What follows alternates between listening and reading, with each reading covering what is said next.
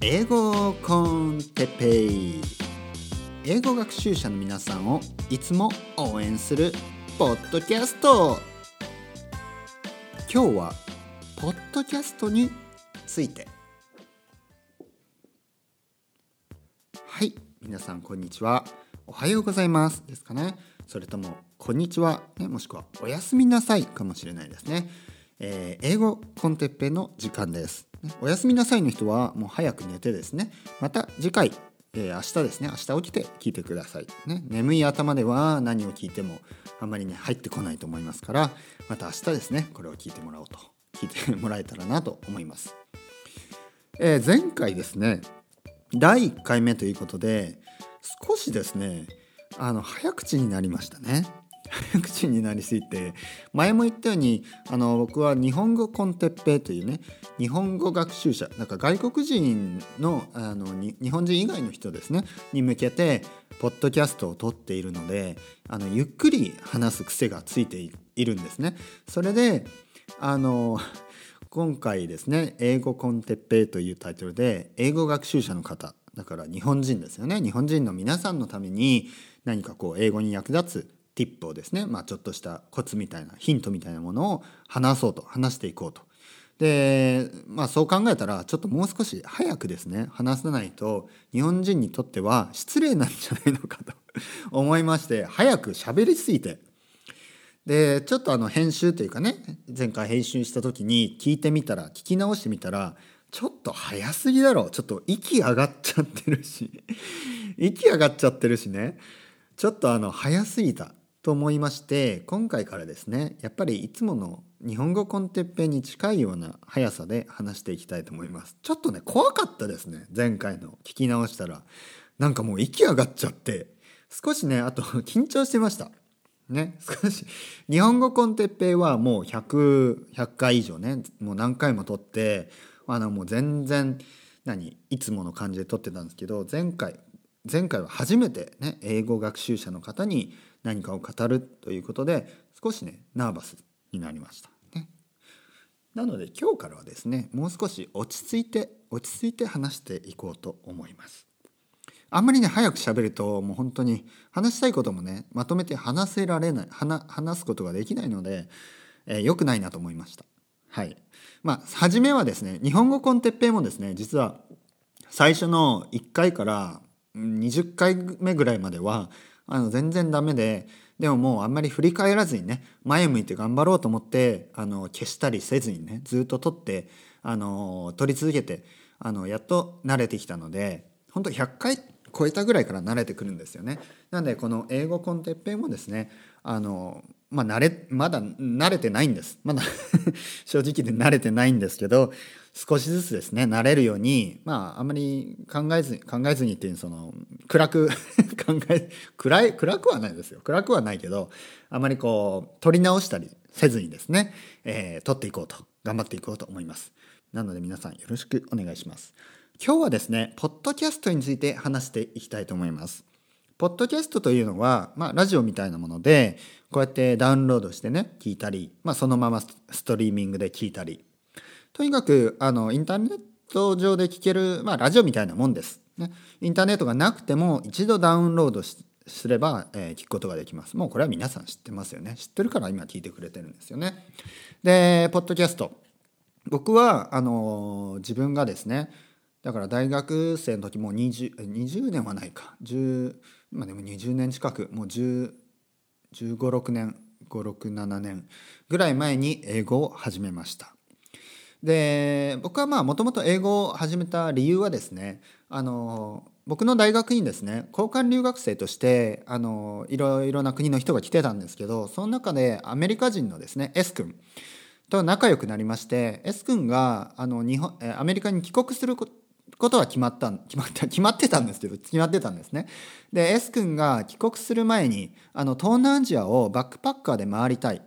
でもし一緒に来るんだったらどう？みたいな感じで別にね一緒に来るんならどうなんで別に行かなくてもよかったんですけど僕も行きたいと思ったんで一緒に行くことにしましたでほぼ1ヶ月ですね3週間ぐらいかな3週間うん1ヶ月弱ですねえー、タイタイ、えー、ベトナムカンボジア、ね、3カ国を3カ国を回回ったんですね。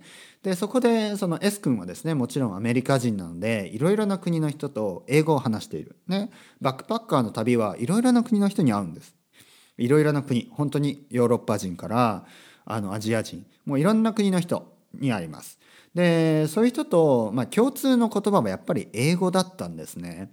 僕もうすうすとは気づいていたんですけど実際日本の外に出てみないとわからないことってたくさんあるんですよね。特に若かったのでまだ自分の視野が狭かった。まあ、若いと言ってももう21歳なんで人によってはね全然あの視野の広がってる人もいると思うんですけど僕はまだ全然ねその時はうんなんか現実的じゃなかったんですね。英語は必要とは分かってたけど。で東南アジアに行ってですね英語は必要と思い戻ってきてですね英語を始めます。でそこその辺りでですねポッドキャストを聞き始めるんですね。前回話したように僕は音楽がずっと好きで、まあ、今でも好きですけど音楽をずっと聴く癖があるんで、えー、イヤフォンイヤホンですね当時は iPod 今はもう iPhone ですけど当時は iPod、ね、まだ白黒の iPod でした。そいや白黒の iPod そうですね白黒の iPod ですねの1号第1号ぐらい。うん、本当に iPod が出た頃、ね、僕は大学生。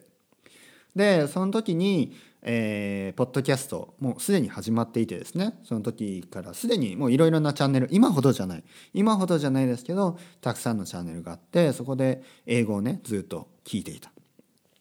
で前回この話をしようっていうことをあの話しましたね。えー、ポッドキャスト僕は分からない分からなかったけどよくまあ、英語全部英語のねポッドキャストをずっと聞いてわからないけどあの音音に慣れてね音に慣れて音が居心地よくなった。言葉言葉のねこのイントネーション発音イギリス英語僕はずっと聞いてるのはイギリス英語のそのイントネーションとか話し方がなんか心地よくなってきたんですね。言葉自体が好きになっていったんです。でこれはあのよくねあの世界で一番美しい言葉は何語かみたいなね。響きが美しいの。でみんないますよね。フランス語はセクシーやとかね。なんで今関西弁になったのかちょっと分かんないですけど。フランス語はセクシーやでみたいなね。で、まあ、例えば。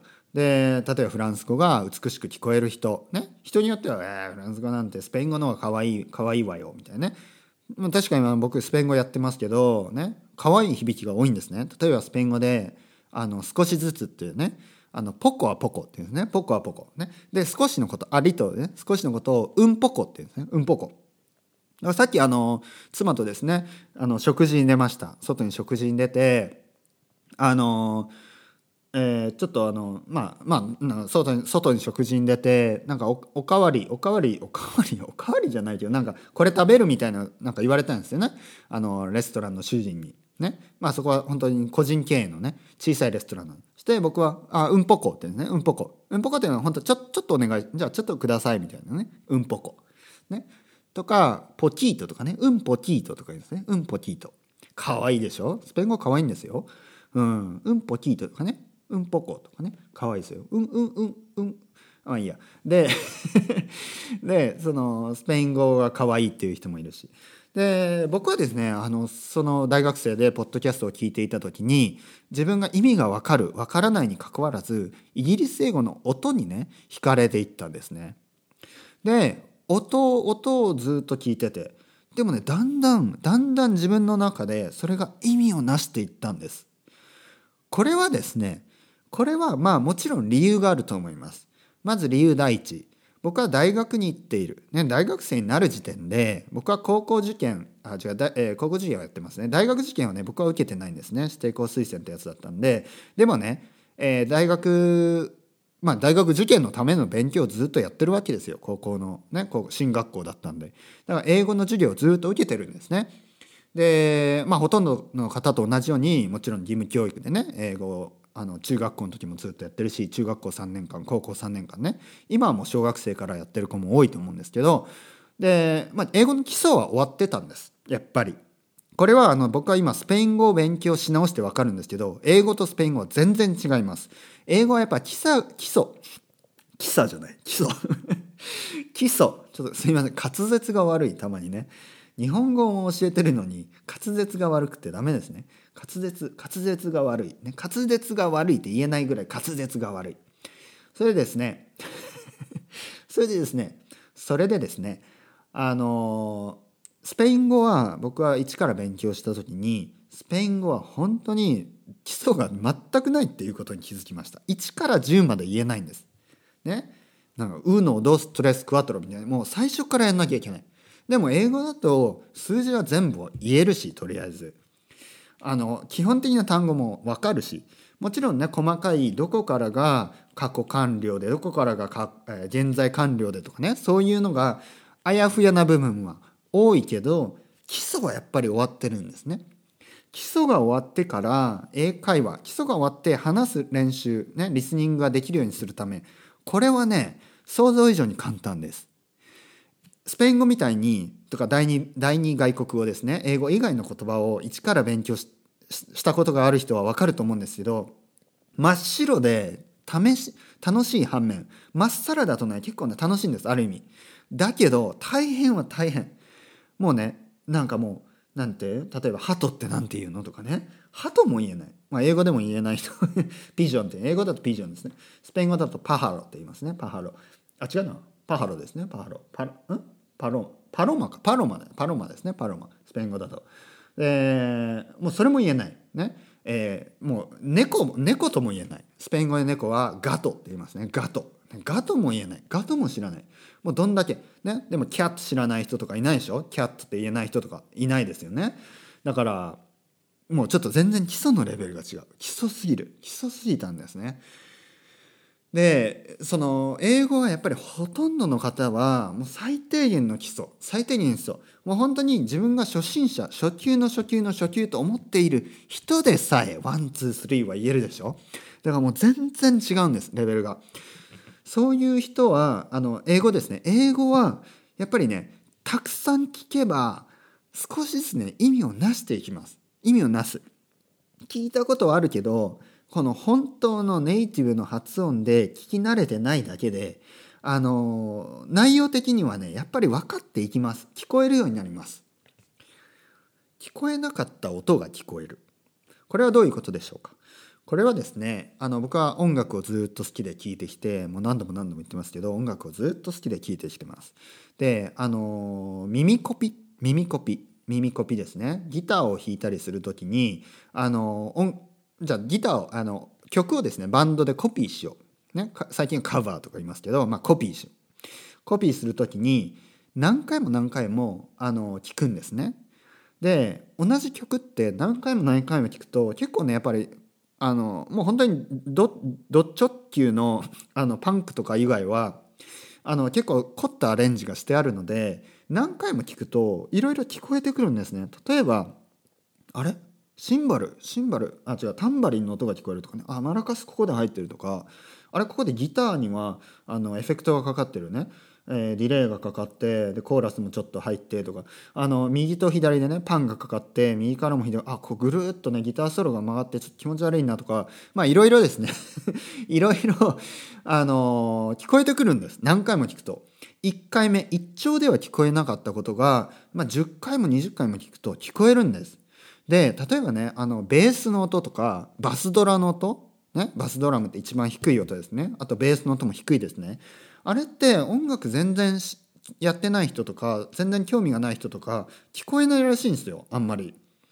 でも何回も何回も聞くとなんかドゥドゥドゥドゥとかねなんかドゥドゥドゥドゥドゥドゥドゥそれニルバでそういうのが聞こえるようになってくるんですよね。だんだん聞こえるようになってくるんです。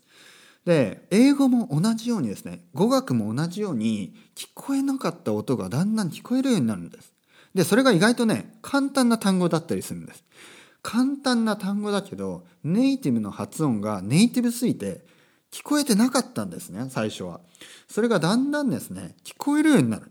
うん。で単語自体は簡単だったんです。簡単な単語は聞こえてなかった。その事実に気づくんですね。たくさんネイティブの発音を聞いて慣れていくことによってだんだんですね自分は読めば読めた読めば分かったけど聞こえて聞こえる聞くことができなかった単語が聞こえるようになるんですそうするとですねネイティブが言っていることがそんなに難しいことじゃなかったって分かるんですよ。もちろん難しくないですネイティブが使ってるネイティブがネイティブスピーカーの使うあの文法というのははっきり言って中級レベル、まあ、中の上まで上級者のあの文法は使わないです。本当に使わない。僕も日本語を教えていて思うんですけど日本語検定1級のあのことわざとか四字熟語とか僕はやっぱ使わないです。日本人でなんかそんな、まあ、本末転倒ぐらいは使いますよ本末転倒ぐらいは使うけど何て言うの？うん漁夫の利だねとか言わないでしょ？なんか温故知新だねとか言わないですね普段。だから日本語検定1級に書いてあるようなあの四字熟語とかってネイティブはやっぱあんまり使わないんですよ。でも新聞をとかを読むとあのこれは温故知新であるとかねそういうことは出てきます。なので読み言葉ね書き言葉書かれている言葉なんですね。英語も同じようにあのネイティブが使う言葉というのは、まあ、文法レベルで言うと本当に中級ぐらいまで、ね、中の上言っても中の上で上級レベルの、えー、テキストっていうのはまあだから、えー、検定で言うとあの英検1級英検1級で使うような単語って会話じゃまず使わない。まあ使う人もいるかもしれないですけど普通の人は使わない。ね、普通の僕の友達のネイティブスピーカーたちはそんなの使わないです。うん、逆にね中級のどっちかといったら中級の文法にやっぱりスラングが結構入りますよね。スラングが入ってあとはあの、まあ、 colloquial な表現っていうんですけどあの会話的な表現がたくさん入ります。省略形とかね。で例えばあの university のことを uni っていうんですね。そういう省略形 uni とかね。 university なんて誰も言わない。みんな uni。ね。 my uni とかね、え、あとはまあとにかくいろいろあります。いろいろ省略形ですね。省略形。うん。なんかそういう単語が多いだけでそういうのをね一通りやればあとはですねあのまあ文法とか単語はそんなになくてもかなりわかるようになる。大事なのはたくさん聞くことです。たくさん聞くとその発音が聞こえるようになります。いろいろなね今まで聞こえなかった L の音とかね L, L の音ねとか R の音とかそういうのが聞こえるようになってきます、えー、そして速さ。速さについていけるようになります。今僕はですねスペイン語スペイン人のスペイン語って本当に早い。スペイン人のスペイン語早いんですよ。で英語ってそんなに早くないんですね。スペイン語に比べたら。スペイン語を勉強して英語が遅いっていうことに気づいたんです。で英語を日本人にとっては英語って早いじゃないですか。っていうのは日本語って結構遅いんですね。日本語はね結構遅いと思います。NHK は本当に遅い。まあ NHK は特別だけど NHK は遅い。でも BBC って結構早いんですよね。NHK に比べると。BBC とか CNN の、えー、英語のラジオとか聞くと結構早く聞こえるんです、あの NHK 本当に遅い。それでは午後のニュースに入りますね。今日、えー、東名コスド国道なんとか線で、ね、事故がありましたみたいな。すごい遅いんですよ。英語だとなバーって感じ。スペイン語はねもっと早い。スペイン語はねバーって感じ。本当に早い。で僕はスペイン語を勉強して英語はね遅く感じます。すごい遅い。もっと早く喋れって思うぐらい。英語は遅く感じる。不思議なもんですね。でもこれもやっぱりトレーニングですよね。あのリスニングをたくさんたくさんたくさん聞いたからこそあの英語が聞こえるようになった。英語はゆっくりに聞こえるようになった、ね、例えばイチローに高校球児が投げてもすごい遅く感じると思うんですね今。やっぱりメジャーリーグで メジャーリーグでやってるからあの高校球児のねもうでも高校球児でも速い人は速いですよ。でもちょっとそれより10キロぐらい速いんでメジャーリーガーの方がイチローにはねゆっくり見えると思いますね。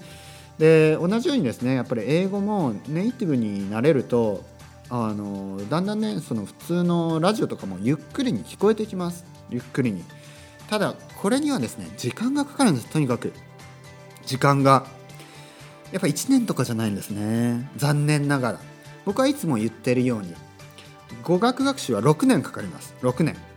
6年かかります。6年ちゃんと勉強すればもう一生困らないぐらいのレベルにはなります。一生困らないというのはもうちょっとしたことでは落ちないレベルになります。6年。この6年を長いと思うか短いと思うからこう思うかは皆さん皆さん次第。僕が大学生の時に勉強を始めた時人によってはもう遅いんじゃない？みたいなことを言う人がいました。でもね6年ぐらい経って僕が英語を教え始めた時そうですね大体いや6年？あ6年ぐらいですね。6年？そうですね6年後に僕は英語を教え始めました。で教え始めた時みんなねうそーんと思ったと うそーんと思ったと思うんですよ。